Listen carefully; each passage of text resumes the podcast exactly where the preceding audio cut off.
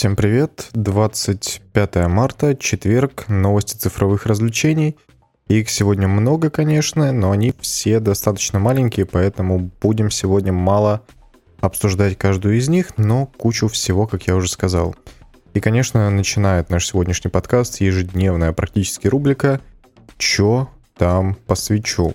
Прошел слух, что обновленный Nintendo Switch будет построен на базе новой архитектуры NVIDIA Lavilas. И это будет, видимо, уже новая Tegra на совершенно новой архитектуре. Так как э, предыдущие Тегры были построены на Паскале, Вольте и Ампере.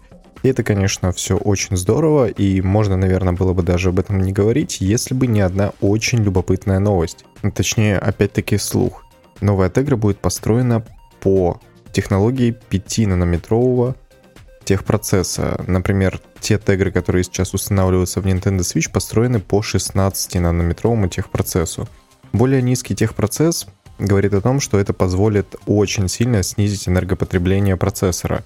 И в таком случае, конечно, это продлит время работы портативной консоли и при этом еще даст некоторую, некоторый буст по производительности – это, конечно, очень хорошая новость, потому что все должно развиваться, и 5-нанометровый техпроцесс уже постепенно становится стандартом для мобильных чипов, потому что это позволяет при минимальном энергопотреблении увеличить и максимизировать мощности.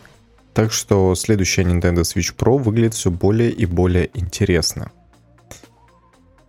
И тут будет одна новость, которой я хочу выделить немного больше времени, чем, наверное, всем остальным – в сеть попали 9 минут отмененного веб-сериала Mortal Kombat X Generations.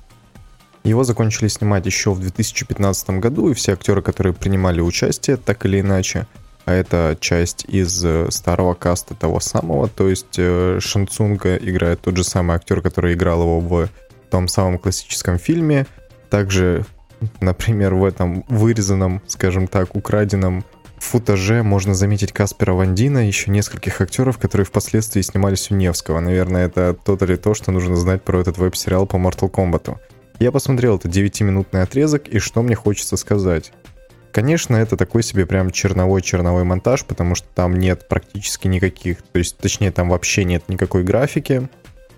Э, есть некоторая проблема с сведением звука, некоторые звуки просто отсутствуют, но уже по футажам можно сказать, что во время битв планировалось вставлять X-Ray режим. И это, конечно, выглядит достаточно кринжово. Ладно, это выглядит очень кринжово.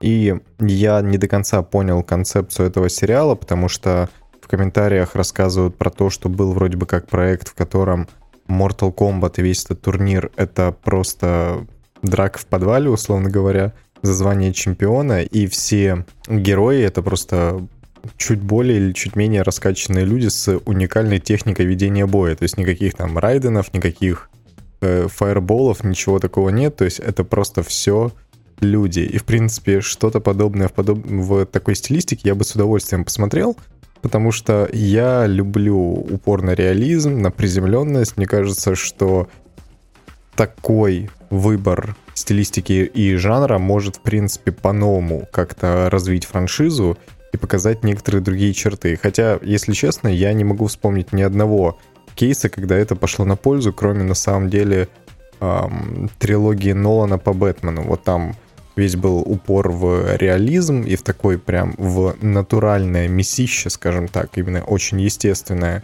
И, в принципе, это хорошо сработало. Как это будет выглядеть, точнее, как это могло бы выглядеть в веб-сериале по Mortal Kombat, мне представить довольно сложно. В вырезанных отрезках из первых трех серий были показаны такие замечательные персонажи, как Джонни Кейдж, Шан Цунг, Ферра, Торр, Кунг Джин, Борайчо, Кесси Кейдж, Джеки Брикс и Соня Блейд. Если честно, Соню Блейд я там вообще не разглядел, как не пытался, но да ладно. То, что могли сделать, конечно, выглядит достаточно кринжово. Я совершенно не удивлен, что это как-то оставили не задействованным. Кто-то говорит, что это было сделано исключительно для того, чтобы активировать права на франшизу, потому что, возможно, если по ней какое-то время не ведется работа, то права там с ними что-то происходит. Я не знаю, как э, условия договора составлены, естественно, никто об этом не знает, кроме Warner Brothers, и поэтому кто-то говорит о том, что это было исключительно для внутреннего пользования. Хотя в оппозиции такого мнения стоит тот факт, что актеры очень сильно пиарили и хайпили всю эту историю и были максимально возбуждены перед тем, как выйдет шикарный сериал. Но такое ощущение, как будто вы его студенты второго курса какого-нибудь кинофака, такое есть, кинематографический факультет. Наверное, да, снимали, короче, на iPhone для своей курсовой работы. Так что, возможно, если честно, все сериалы так до адекватной постобработки выглядят, и это какой-то аргумент в никуда. Старший художник окружения и транспорта Star Citizen стал главным художником Naughty Dog. Он уже работал на аутсорсе еще в 2017 году, и, ну, до тех пор, пока не вышла Last of Us 2. Чем он там занимался конкретно, я не знаю. А, написано в качестве старшего художника по текстурам и окружающей среды. Но то, что его назначили ведущим художником над следующим проектом, и то, что большинство э, рядовых сотрудников получили повышение, говорит о том, что кранчи в Naughty Dog перед выходом Last of Us 2 не прошли бесследно, и некоторые ведущие сотрудники оттуда просто поуходили, о чем было, в принципе, объявлено несколько месяцев назад. И помимо этого, скорее всего, Naughty Dog работает над какой-то sci-fi игрой, получается. Потому что Star, Star Citizen — это именно космический симулятор. Что ж, я, в принципе, уверен, что у Naughty Dog получится отличная игра, потому что они еще ни разу не подводили за все свое существование. И кто бы там что ни говорил, все их последние игры — это прям мастерпис. Эту новость надо было, наверное, ставить после слива кадров из Mortal Kombat, но тем не менее. Режиссер Рампейджа и Разлома Сан Андреас снимет фильм по серии игр Снайпер Элит. Даже, возможно, без Дуэйна Скалы Джонсона, который снимался вообще, по-моему, во всех фильмах этого режиссера. На, вместе с ним над сценарием работает Эгари Грэм, который до этого написал нереализованный сценарий для перезапуска фильма «Я легенда».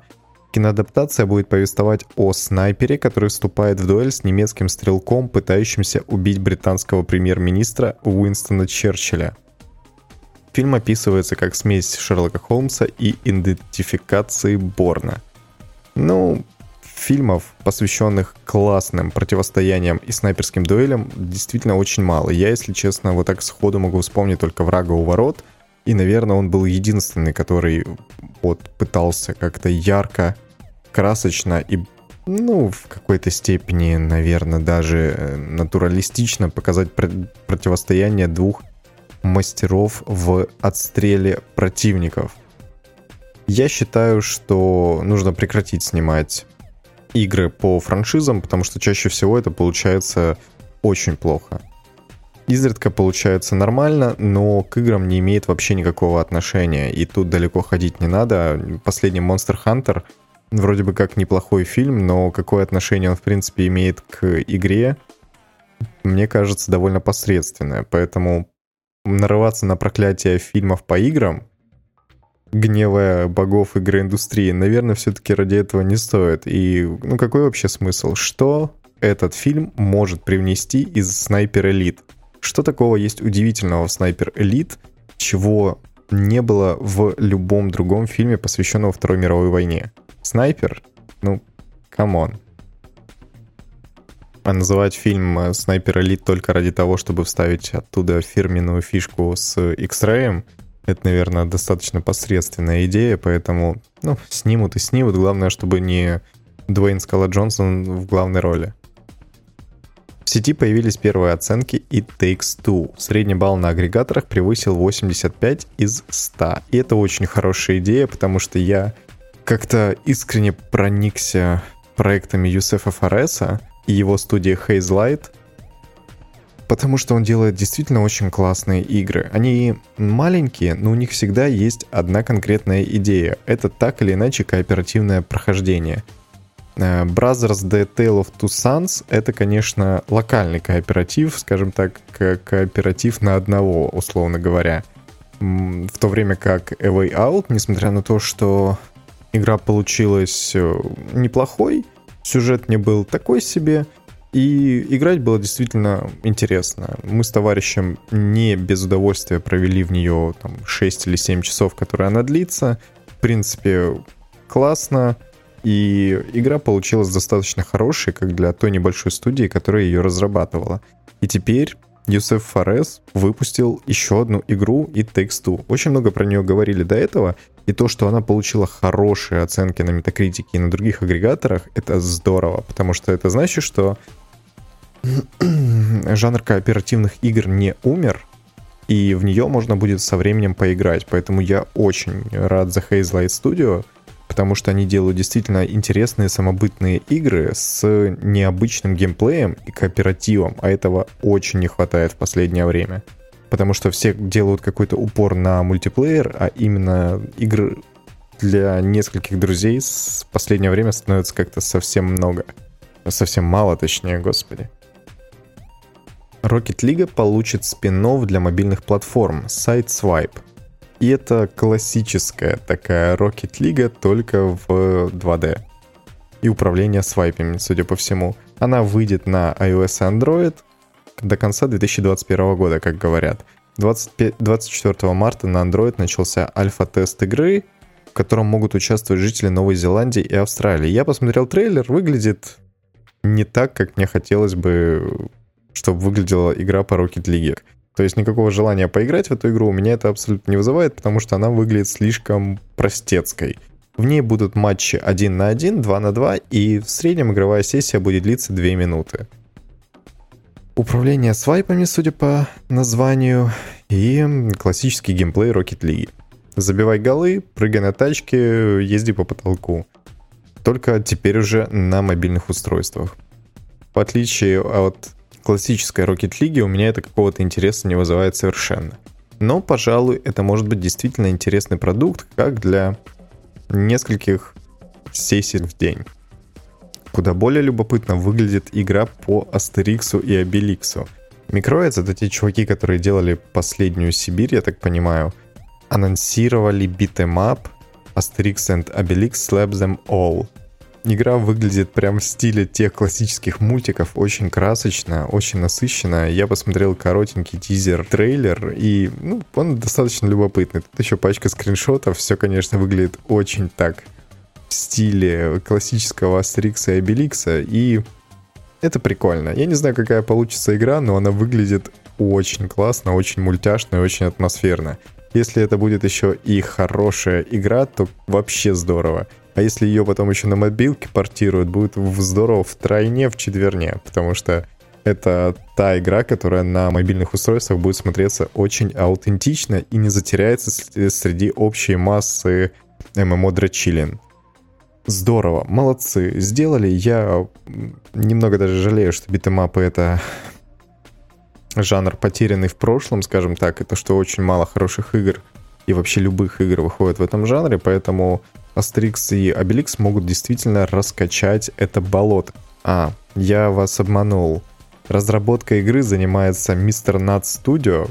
Кто это такие, я вообще не, зда, не знаю. А издателем выступит французская компания Microids, то есть это именно издатель.